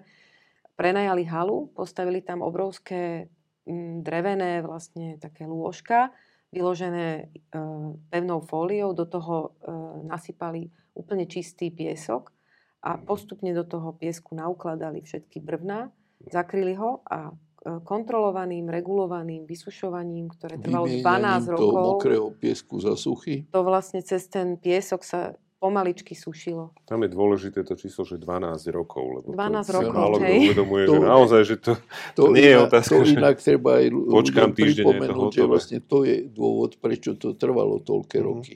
Hej. Že išlo o boj, lebo mm Jednak samozrejme, že tá dostupná technika neumožňovala tú konzerváciu tým, tým PEG, ale aj finančne. Uh-huh. To, by bolo, by to bolo, to by bolo skutočne miliónová investícia. Určite. I tak to stálo ako milióny. A aj tak by to trvalo ano, dlho, aj, s tým, aj keby to Ale išlo určite do kratšie než týmto novým. Uh-huh. To je nová metóda, ktorá vlastne bola poprvý raz vyskúšaná na tej popradskej hrobke. Tam sa vlastne potom merala povrchová uh-huh. vlhkosť dreva, ale aj do jadra sa vrtalo uh-huh. a stále sa to kontrolovalo a vlastne sa postupne strácala tá vlhkosť. Prišlo to tam úplne takmer 100%. 100%? Uh-huh. A po nejakých 6 rokoch, pokiaľ viem, to malo okolo tých 30%. Ešte stále slušne. A museli sme sa dostať úplne na nejakých 9 až 11 uh-huh. aby sme mohli povedať, že je to už použiteľné, môže to ísť uh-huh. naspäť. Na záver k tejto metóde treba povedať, že vlastne veľká väčšina tých článkov alebo č- súčastí tej vonkajšej komory, to sú tie dlhé uh-huh. brvná, vlastne musia byť neustále e, v klimatizovaných podmienkach. Uh-huh za prísnych to má práve, hej, podmienok a vlastne tie sú uložené vnitre v našom archeologickom ústave. Mm-hmm. Ako Preto trvalý, je v trvalý vlastne depozit. Replika. A tam v mm-hmm. popradskej mm-hmm. ako, expozícii je vlastne len 5, tuším 5 ich. Z tej vonkajšej komory je vystavených len A tie sú vlastne denne kontrolované ich stav, uh-huh. už aj vzhľadom na to, že ide o túto novú progresívnu a neoverenú Áno. metódu. Jasne. Takže vlastne... Aby sa vedelo, že či naozaj dlhodobo... je linka medzi Popradom a Nitrou, vlastne neustále tie, tie uh-huh. údaje o stave E, tých driev ako neustále ide k našim odborníkom, reštaurátorom, ktorí to vlastne sledujú, kontrolujú. Uh-huh. A ten nemecký partner samozrejme je tiež, tiež zainteresovaný, lebo ide o ten nový experiment. Uh-huh. Jasné. Čiže práve preto vlastne sa musela urobiť tá replika, lebo toto by bolo to príliš rizikové vystaviť. Áno. Nebolo by to asi celého. možné znovu postaviť. Bolo by Mhm. treba zasekávať do starého dreva a asi jasné. si toto To- nechceli to Že úplne by to nepasovalo nevieme už. Už ani oni to neodporúčali vzhľadom Mhm, na to, že mhm, to... Jasne. Lebo na druhej strane zase to, čo tiež sme si neboli istí, či to zakonzervované drevo to, tej vnútornej komory, či je sarkofágu, Mhm. Že či sa to podarí poskladať. No, to, áno, to bola jasne. jedna veľká No to výzva, ako sa dnes Koľko hovorí. to Tri týždne? Tri týždne? No, ale najprv sme ako tréningovo to skladali v Nitre, No. že, kde sme Mhm. aspoň tú hrubú kostru tej, tej konštrukcie Mhm. skúšali, je to vlastne naši, naši technici e, to vyskúšali, je to bol vlastne ten, ten prvý impuls aj pre scenár, že vlastne sa bude dať vystaviť ako v kompletne táto vnútorná komora, ktorá je krásnym Mhm. artefaktom. Vlastne neviem, či je to artefakt, ale krásny Je, určite. exponát. Určite exponát. áno. Ale poďme teda k tej expozícii, aby sme si urobili trochu chúr, lebo ja priznám sa, že ja tiež sa mi ne, nepodarilo zatiaľ teda pozrieť sa do Potatranského múzea. Tak poďme si povedať, že ako vznikla tá myšlienka, alebo ako, ako vznikol ten koncept, scenár expozície a teda potom, čo vlastne môžeme vidieť. v burlivých časoch korony, ktorá nám v Mm. podstate hrala do karát, pretože keď si Mhm. predstavím, že by sme sa mali asi 50 krát dopraviť do múzea v Poprade, aby sme sa stretli, tak Mhm. mm. zrazu Čiže bolo možné sa stretnúť pomohli. online. Takže sme sa fakt na pravidelnej báze stretávali. Ale tomu všetkému pre, predchádzalo tiež niečo, čo sa v podstate dnes ešte v archeológii slovenskej ne, ne, nedialo, že sme že sa vlastne vypísala súťaž na vyhotovenie architektonicko-výtvarného projektu v Potatranskom Mhm. múzeu. A išlo to celé cez komoru architektov, čiže úplne legitímne sme získali uh, Ale aj v snahe, aby tá kvalita návrh. bola čo naj... Mhm. Len teda to trošku obme- obmedzilo, aj te- teda nebolo tých projektov toľko, kvôli tomu, že te, práve vtedy vypukla korona a mnohé proste ateliéry to ne, ne, neposlali. Sa neprihlásili. Neprihlásili Mhm. sa, hej. Mhm. Takže, ale podarilo sa nám vlastne zo Slovenskej technickej univerzity uh, získať eh, skvelý projekt, na ktorom sme potom ešte dlho pracovali spoločne, že sme sa stretávali online aj s pani riaditeľkou, aj potom prizvaní ďalší technici, grafici, výtvarníci. A spoločne sme vlastne tvorili ďalej eh, a naplňali vitríny a trvalo to celé v podstate 3 roky.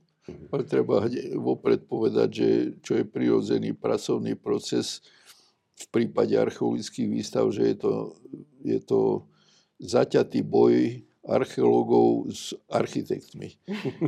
V dobrom to hovorím, lebo samozrejme je Povedzme si tie prirodzené, dve strany že toho sporu, že kde sú tie ich, pozície. ich pozícia je, aby to bolo estetické a naša pozícia, aby to bolo realistické. Mhm. Čiže aby tie exponáty vypovedali čo najviac Mhm. tak, ako, e, ako sa len dá. Že? Ale Ja tam myslím si, nevidím že... ten rozpor. V čom je tam ten rozpor? Ale to je prirodzený No, každý rozpor. chce niečo iné. E, Naozaj archeológovia veľmi Akože bazírujú spôsob na tom... zobrazenia alebo z- vystavenia tých exponátov? V čom je ten, v čom je ten rozdiel medzi tým Architekt architektom podľa mňa nevidí dôležitosť naplniť vitrínu 300 črepmi a Mhm. On chce krásnu vitrínu, teraz to zjednodušujem, on chce krásnu vitrínu, my chceme, aby tá vitrína čo najmenej zavadzala návštevníkovi. Aha. Aby, aby vynikali tie, Ale kvôli podľa čomu mňa tá sa to... výstava sa robí. podľa mňa sa to podarilo. Čiže arti- architekt chce 5 črepov, kde vy chcete 300, povedzme? No To napríklad, tak Áno, áno. aj, poviem, hej. áno, aj. Ale ja som aj rada, že nás usmernili. Lebo Ale veď to došlo podľa mňa ako k veľmi... došlo k takej peknému- symbióze, by som povedala. Mhm. Je. Ja by som to nazval kompromisu. Ináč toto ja zažívam napríklad v mojej práci e, s ľuďmi, ktorí sa venujú marketingu, že my tiež máme snahu proste zahltiť e, príjemcu nejaké reklamy strašnou spustou informácií. Ne, ne, ne, ne, ne. Čiže akože ten človek potrebuje dostať nejaký impuls a možno niečo, ale že nie úplne všetko. Že, No. že nenasýpať na neho proste, že kýblik, veľa vecí, lebo potom No, to, to je aj tento zahltené. náš rozhovor, keď sme to tak spresnili, tak my sa snažíme ako horlivo povedať čo najviac o tom náleze, lebo všetko sa nám zdá dôležité. Všetko je vy ste, zaujímavé. vy ste tu o to, aby ste nás brzdili, aby ako to plynulo tak, aby to bolo v prospech čitateľov. či- Posledne, posledne, to poslucháčov. posledné, čo chceme, je vás brzdiť. Akože naopak. Tak ale Lebo keď vôjdete do hneď prvej miestnosti, tak najprv je tam biela stena. Z čoho trišutina archeológov vlastne je zhrozená, lebo to je Mhm. nevyužitý priestor. Ale postupne, keď sa tam človek prejde a pozrie si tie vitriny, ktoré Mhm. sú naplnené, aj tam kresba, tak si uvedomí, že vlastne mu vôbec ne, nevadí. Práve naopak, ten, ten, to musí byť e, tá nepopísaná stránka knižky, ktorá Mhm. tam musí byť a je v každej miestnosti a vlastne vám vôbec nevadí. Práve Mhm. naopak. Čiže myslím, že sa nám to podarilo. Mali sme aj veľmi šikovného grafika Petra Moravčíka zo Žiliny, ktorý vlastne nás takisto kočíroval. A on už potom robil tú najťažšiu robotu, to nasvedcovanie svetielkami a umiestňovanie predmetov a robenie um, popiskov. Takže to bolo naozaj pre nás všetkých podľa mňa zaujímavé robiť takúto robotu. Som stále viac a viac zvedavý na to, takže budem musieť... No, nájsť, dá sa povedať, že zvíťazili aj archeológovia, aj architekti. Je výborné, ak, je výborné, ak naozaj Hej. sa podarí, podarí tá, tá spolupráca, lebo je to, je to o to viac si človek asi odnesie, lebo však nie je to len o tých informáciách, je to o tom dojme a o tom pocite, že vlastne eh, ja nie som úplne tým fanúšikom, že všetko musí byť len o pocite, ale na druhej strane toto je asi aj o tom, že keď máme trošku pochopiť, že ako asi čo sa vlastne stalo pred tými 1600 rokmi, že, že tu si niekto, kto možno bol už možno aj na odchode, alebo sa chystal možno odísť, alebo bol tu nejakú dobu a umrel v pomerne mladom veku, alebo v strednom veku, keď chceme povedať, tak nakoniec, že teda mu postavia takýto honosný, honosný hrob. Vedie ma to k tej otázke, myslíte si vy osobne, že takýchto hrobov môže byť pod Tatrami viac? No, ne, neradi máme túto otázku, pretože aj, aj Ja sa za ňu ospravedlňujem, ale musel som ju položiť samozrejme, lebo človeka to tak Áno, napadne, že tak toto bol jeden 20-ročný, čiže pomerne povedzme, že mladý ešte človek, ktorý umrel na nejakú chorobu, ale teraz mám, boli možno starší, významnejší náčelníci, neviem kto, ktorí umreli v kmeckom veku 37 rokov. Hm. Myslíte, že mohli mať podobný hrob?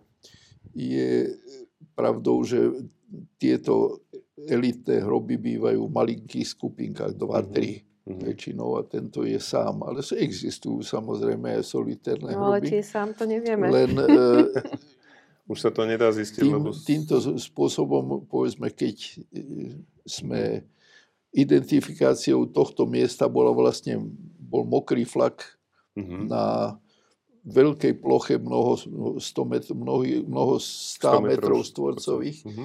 kde tých mokrých flakov bolo niekoľko. Mhm. A to samozrejme hneď indikovalo aj ľudovú tvorivosť, ale aj našu ako ambíciu, Mhm. že okamžite ako zistíte tie ostatné mokré flaky, čo znamenajú. Mhm. Môžem aj verejnosti znovu ako prizvukovať, že všetky sme pomoci, pomocou nášho kolegu, spolupracovníka, geológa Mhm. navrtali a zistilo sa, že tie mokré flaky ostatné Mhm. vznikli preto, lebo tam vystupovala brálo skala až, Mhm. až tesne pod povrch. Čiže Mhm. kvôli tomu nepresakovala voda tam. Mhm. Toto bolo jediné miesto, kde teda To bolo niečo iné. pod tým bola tá Mhm. Obrovská 5-metrová jama vyplnená vodou. Mhm. No ale stoja tam aj už nejaké stavby, alebo stáli predtým. Ale to tá už... spomínaná ako ľudová tvorivosť neustále, ešte stále dostávame Mhm. aj z rôznych verejných Mhm. cez sociálne siete ako pripomienky, že teda tých Mhm. hrobov bolo viac a že vy ste ho len ten jeden preskúmali. Ale my to tak- vďačne necháme ďalším generáciám. 20, ro- pomaly 20-ročná práca No. a Mhm. niekedy si hovoríme, to známe, stačilo. OK. Že, ozaj, to je taká otázka, že naozaj stačilo? Že je čas obratiť sa iným smerom? Že máte, máte Ale tento keby pocit? sa zase objavil, no povedz, že by sme niečo.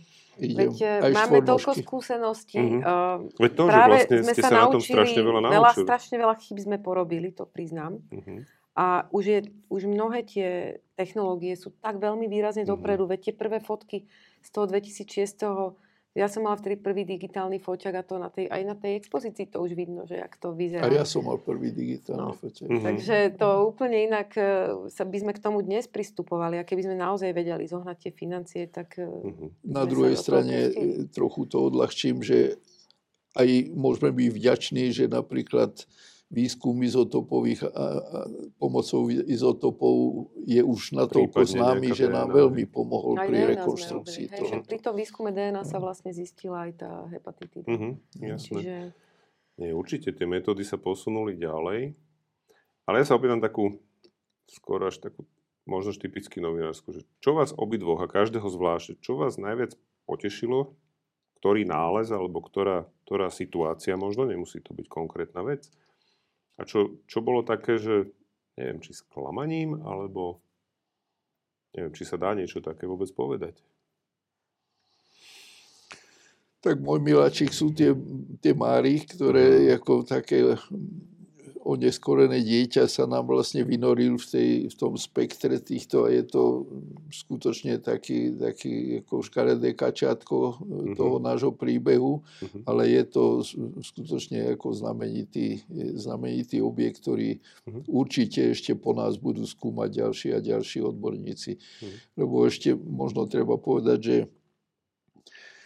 okrem tých populárnych, stála výstava, materiály s tým súvisiace. E, vydali sme spolu aj knižku takú práve pre ľudí čitateľnú, ale zároveň vlastne ten, ten vedecký výsledok, ešte treba spomenúť, že to nie je nejaký malý slovenský tím alebo mm-hmm. slovensko-nemecký tím, ale sa na tom výskume podielajú vlastne vedci z neviem koľkých šiestich, siedmých krajín. ste aj Dánsko a tak ďalej, to znamená, že tam je oveľa Belgicko, širší určite ten Hej. A tak mhm. ďalej.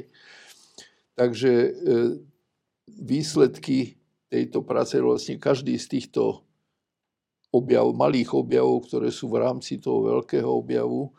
Že poskytuje obrovské množstva e, informácií, ktoré vlastne musia ako tí vedci celého sveta e, nejakým spôsobom absorbovať. Nie mhm. každý môže ísť na výstavu do Popradu, Jasne. ktorá je vlastne ladená populárne pre, pre ľudí. Však je to pre, pre bežného diváka. Takže vlastne zároveň vzniká jedna jedna obrovská monografia štvordielná, mm-hmm. ktorých prvý zväzok vlastne už Živom, si pred rokom vyšiel. Jasne. A vlastne tie tri ďalšie diely e, budú nasledovať zhruba v ročných uh-huh. intervaloch. Takže ten výsledok tej našej práce nie je len tá výstava, nie Jasne. sú to nejaké populárne knižky. Určite. To je pre všetkých, uh-huh. ale pre tých špecialistov a nie len pre archeológov, pretože mhm. vlastne tá dnešná veda je jedna kozmopolitná a jedna interdisciplinárna. Áno. A to mhm. vlastne na tom sa podielajú, jak sme už hovorili v súvislosti treba s textilom, že mm-hmm. na, ako ohromný počet rôznych vedných disciplín a rôznych badateľov, ktorí... Hey.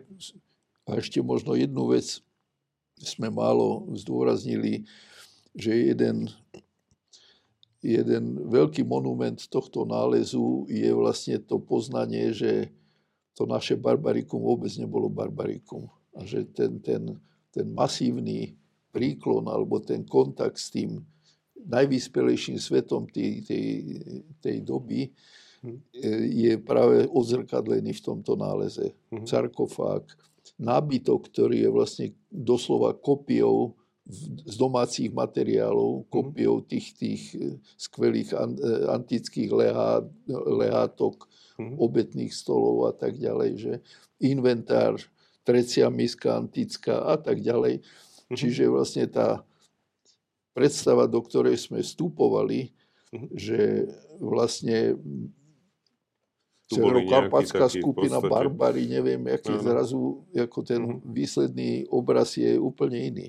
Je to, podstate... to je veľké poučenie aj, uh-huh. aj pre nás, aj pre to, jak tá veda vlastne má bohužiaľ tie klapky, ktoré si musí stále niekde ako odstraňovať, aby, aby videla ten, ten, ten vtedajší svet v tých najširších súvislostiach. No to je to, čo ma na tom práve zaujalo, že tu sa hovorilo a stále sa to tak vnímalo, že vlastne za tými hranicami rímskej ríše už boli v podstate skutočne nejakí divosi, ktorí pomaly nie že žili na stromoch, lebo to samozrejme nie, ale, ale tu sa ukazuje, že v zásade išlo o kultúrnych ľudí, ktorí mali hry, tam sa našla nejaká hracia doska, jak som pohovoril, hracie kamene sa našli, mali nábytok, ktorý si v ničom nezadal, v podstate naozaj s, s antickými rímskymi, rímským vybavením domácnosti a teda aj samotný ten celý hrob pôsobí, takže kožené veci, toaletná taštička ako kožená, mnohí dnes nemáme koženú toaletnú taštičku, že áno.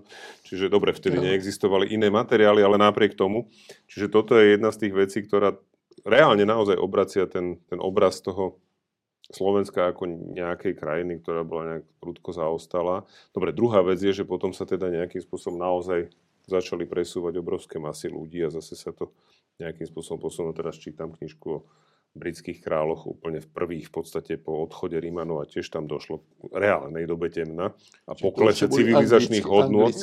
A to boli, ešte, to boli ešte v podstate pred anglosaský a následne anglický a že teda až s nástupom tých anglosaských začal nejaký zase postupný vývoj smerom dopredu, ale že tam skutočne bolo veľké obdobie temna, čiže zrejme sa niečo podobné mohlo stať aj tu, ale napriek tomu, že vidíme, že aj to Slovensko bolo súčasťou vlastne toho, toho antického sveta. Áno, áno. Do, v plnej miere, že to nebolo len, len, len nejaká zaostalá Ja len doplním, že tento mm-hmm. hrob nám ponúka uh, alebo ukazuje myslenie ľudí v terajšej mm-hmm. doby.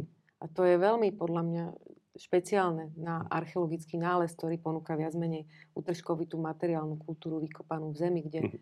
je veľmi ťažké um, vidieť, ako mysleli tí ľudia, čo, čo, chceli, čo, čo chceli povedať. Uh-huh. A tu je to oveľa viac vidno. To uh-huh. je mhm. na tom úžasné. A viete, poteší keď sa ako stojíte vedľa nejakého človeka, ktorý je, vymyslím si, tesár, alebo stolár, alebo podobne, a ktorý obdivuje to uh-huh. remeslo.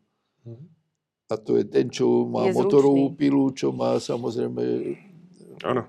plnú dielňu ako všetkých možných prístrojov a strojov uh-huh. a on obdivuje prácu ľudí, ktorí vlastne mali len sekery, jednoduché pilky a vedeli takéto dielo, uh-huh. stavebné dielo ako vyhotoviť. Určite. Pani Štovcová, čo je váš obľúbený exponát? Okrem toho jedného špeciálneho? Musí to byť exponát, lebo ja by som chcela nadviazať na Karola. Nemusí. Je to aj exponát. Aj tam o jednom exponáte sme hovorili. Ale ako by som chcela nadviazať na, tú, uh-huh. na, ten, na, na ten tím a uh-huh. myslím si, že pre mňa veľkú hodnotu má tá tímová práca, ktorá ukázala, že človek nemôže robiť sám na takéto veci. A to tak otváralo horizonty, otváralo mi to tak aj myslenie celkovo, ako sa na to celé pozerať, e, keď som mohla s inými ľuďmi a expertami, špecialistami na konkrétne veci o tom hovoriť a spolu analyzovať. Ale pre mňa bol vynimočný aj ten mikrosvet za tým mikroskopom v tom laboratóriu, kde boli situácie, keď mi tam začalo niečo skákať, že to zrazu ožilo a ja a, som okay. to začala zbierať ako vzorku a potom som si z hrôzou uvedomila, že bože, to je len niečo, čo tam teraz naskákalo. Áno. Ale mm-hmm. naozaj som tam teda, e, vďaka tomu, že to je bola taká ponoru, podrobná... Hej, že človek už si myslí, že á, ožilo to, mi to. Potom hej. z toho ide trošku človeku, e, lebo naozaj sa všetko e, Však, chce To sú ťažké hodiny zase, ktoré som Takže tie útržky zlatých nití, na ktorých sa dá dokonca povedať, či to bolo vyrobené u Germánov alebo v rímskej ríši, to je podľa mňa fascinujúce. Ako? takže si zmeriam hrúbku, že, mm. že si nechám urobiť analýzu toho zlata a že to porovnám s inými nálezmi e, zo širšej oblasti. Čiže germánske Čiže zlaté nite sú iné ako, fejky, ako rímske no, zlaté nite no, určite áno. a, a hlavne, rícosťou? To, ešte, som, ešte som úplne nie na konci tohto výskumu. Mm-hmm. To je ďalšia vec, ktorú sme nepovedali, že síce tu rozprávame o mnohých výsledkoch, ale e, ten výskum stále pokračuje. Tak to je, myslím si, asi open end. To, to, vy ste to naznačili v tom, no. že teda je jeden diel zo štyroch ako monografie, takže to je niečo, čo bude ako, čo, čo je očividné, že teda na tom sa pokračuje. A to je aj možno trošičku uh-huh. to sklamanie, teda keď uh-huh. nadviažem na tú druhú otázku, že výskum nie je teda dokončený a my sme naozaj e, zanechali teda e, z tých 25 veľkých blokov ešte asi 9 e, zamrazených, uh-huh. ktorých sú ešte nejaké organické veci tak to ma samozrejme drása, lebo by som to chcela mať už všetko, aby som to mohla spoločne analyzovať, ale mm-hmm. zároveň sme si povedali aj z časových dôvodov, finančných a iných, že to jednoducho necháme uh, do budúcnosti uh, možno aj pre lepšie technológie mm-hmm. a vyskúmame to trošku neskôr. Takže... Patrí to k takému výskumnému gentlemanstvu, Ako, že niektoré veci, ako nehrabať sa skutočne, ako nechať niečo aj do, do budúcnosti. To sa robí aj pri, počas mhm. terénneho výskumu, uh-huh. že je to aj kúsok pokory uh-huh. A nejakej ako, tolerantnosti voči tým, čo prídu po nás a uh-huh. dúfajme, že budú všetci múdrejší ako my. Áno, je tam, je tam nejaká nejaký potenciál zase, že niekto príde s iným nápadom, iným spôsobom. Iným... Aj, aj, a nové metódy, samozrejme. samozrejme. Hej. Nové postupy. Mhm. V každom prípade pre mňa je to výzvou ísť do Popradu, pozrieť si knižku, prečítať si knižku. A dostávame sa k záveru, ktorý ja vždy, trošku ja som vás varoval, ale trošku tak ako trápim tých hostí mojich, že tými siedmimi otázkami Jelena Oldu treba mu vždy priznať aj ten kredit k tomu, že to bol jeho nápad, ktoré sú také veľmi rýchle, rýchla otázka, rýchla odpoveď a ja prestriedam ich medzi vami, aby sme nemali proste ich dokopy 14, lebo to už by bolo časovo dlho. Tak sa opýtam vás, pani Štolcová, začnem s vami. Na čo si z detstva spomínate ako prvú vec, ktorá vzbudila vašu zvedavosť?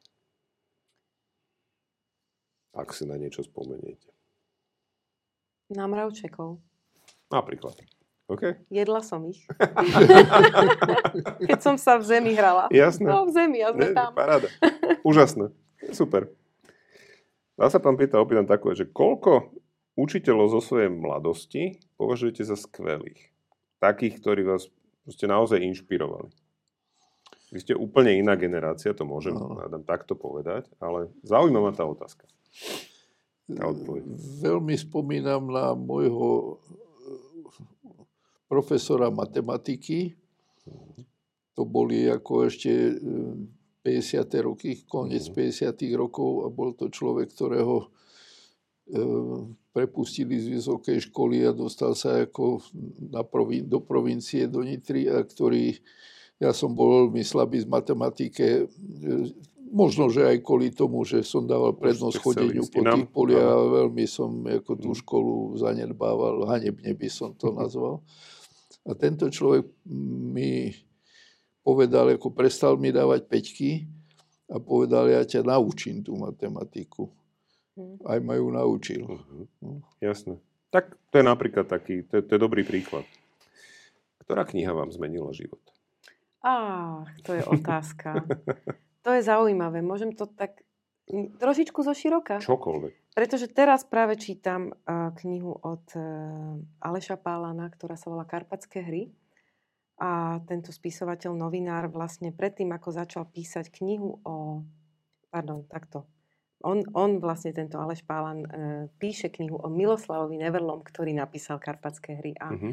keď si vlastne začal chystať ďalšiu knižku a chcel s týmto Miloslavom Neverlin na, um, urobiť taký rozhovor, knihu rozhovoru, tak si urobil taký prieskum na Facebooku, kde sa opýtal, ktorá knižka vám zmenila život. A okrem mhm. niekoľkých biblií a rôznych iných kníh, okolo 12 ľudí sa prihlásilo, že to boli karpatské hry. Okay. Nehovorím, že táto kniha mi zmenila život, ale momentálne čítam túto nádhernú knihu rozhovorov mm-hmm. 90-ročného zoológa, mm-hmm. ktorý rozprával o svojom živote a o tom, čo zažil v minulosti, ako skúmal, aké, akú vedu vlastne on robí, mm. ako rád má prírodu a chodí rád e, do Karpát a inde. A, takže vtedy som rozmýšľala nad tým, ktorá kniha mne zmenila život a mm. Mám úplne jednoduchú otázku, neviem, lebo mám veľmi veľa rada, veľ, veľa rada knihy, teda mnohé knihy, mm-hmm. čiže je to ťažké povedať. Čiže všetky? No, to zase nie. Alebo mnohé, povedzme. Aj detské napríklad. No jasné, samozrejme, určite. Uh, pán Pieter, ktorú časť výskumu si najviac užívate? No, tak to je asi veľmi jednoduché, lebo každý, v každom bádateľovi aj kus dieťaťa a dieťa sa rado hrá a vlastne ten terénny výskum, čo si väčšina ľudí predstavuje, že je vlastne tá jediná archeológia, jediná uh-huh. možná archeológia, že teraz, oh, teraz sa niečo Preto našiel. sa pýtam, lebo nie je. Ale teda, ja aj. som ostal v tom štádiu a oveľa radšej, radšej e, objavujem tou uh-huh. skratkou, než ako potom ten dlhý pracný uh, výskum, ktorý vlastne je tým, tým tou správnou vedou. Že? Uh-huh. Pretože niekedy sa k veľkému objavu môže dostať aj mm-hmm. veľmi slabý vedec. Trošku som si to tak myslel podľa toho vášho zbierania črepov už na tom poli, ale jeden nikdy nevie, ono môže byť, môže byť oboje veci mm, zaujímavé. Čo by ste chceli skutočne do hĺbky pochopiť? No, ja tým, že sa zaoberám vlastne takou oblasťou v archeológii, ktorá je veľmi zle zastúpená v materiálnej kultúre, a to je textil. Uh-huh. To znamená nielen, čo si ľudia obliekali, ale aj ako to vyrábali a aké poznali techniky, tak by som určite chcela o tom vedieť oveľa viac. Práve z nášho územia, lebo u nás sa veľmi málo toto zachováva. Mm-hmm. Čiže poznať tie technológie spracovania textilu v práveku, dajme tomu, mm-hmm. oveľa lepšie, ako to viem teraz. OK. Ako niekomu vysvetlíte, že narába so zlými faktami? Nesprávnymi faktami? Ako mu to vysvetlím? Áno. Tak, Ako by ste to niekomu vysvetlili? Že teda... Mojou metodou je ako nediplomaticky mu to vysvetliť veľmi, veľmi jednoducho. No, to je asi ne, nevďačná, ale najkračšia cesta. OK, jasné. Aj krátka cesta je cesta, samozrejme. A posledná otázka je ale pre vás obidvoch. Čo treba podľa vás urobiť, aby sa aj na Slovensku viac ľudí nadchlo prevedu. Dnes no, sme o tom hovorili, nie na archeologickom ústave. No, Určite e, treba popularizovať. A... Niečo musí byť v rovnováhe. Ja veľmi ťažko znášam, že od revolúcie uplynulo už zo pár rokov a vystriedalo sa nemalo vlád. Mm ani jedna z doterajších vlád po revolúcii nefandila vedia výskumu. Uh-huh. To pokladám za ťažký prečin. Pre budúcnosť Slovenska. A to súvisí aj so školstvom. Áno, darmo uh-huh. budeme popularizovať, aj keď to je naša spoločná parketa, keď e, vlastne to, to odúčanie cigánovho konia žrať že to ano. sa môže stať osudné nielen slovenskej vede a výskumu, ale aj slovenskej spoločnosti. No sme tesne pred tým, než ho to odnaučíme, obávam sa, ano. že tá úroveň všetkých testov a všetkých, všetkých parametrov ano. nám neustále padá, takže to je asi, áno, povedali ste dve veci, ktoré tu počúvam, obávam sa veľmi, veľmi často. A mrzí ma to, že to tak je, ale na druhej strane potom sa objavia také fascinujúce nálezy, ako ste, ako ste našli vykopali, zachránili, ukázali, ukázali nám všetkým. Takže ešte raz poviem, že treba ísť do Popradu, do Podtatranského múzea. Treba si prečítať knižku. Kto chce, tak samozrejme aj monografiu, lebo to je, ešte tam sa dozvie, alebo je prvý diel, to dozvie sa toho ešte oveľa viacej. A som veľmi rád, že teda ste prišli. Teresa Štolcová, Karol Pieta. Ďakujem, že ste prišli. Aj my ďakujeme. Pekne.